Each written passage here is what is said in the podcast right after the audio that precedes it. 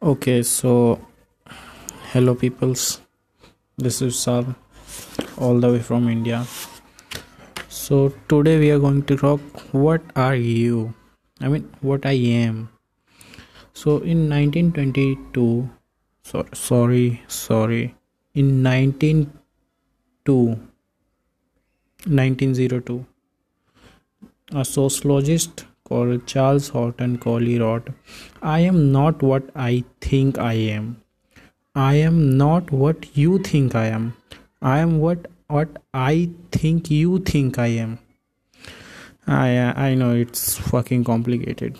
So what is basically trying to say is I am what he think that I am. So basically you are what you think i am because i'm pretty sure he don't think like us. I mean fucking piece of city book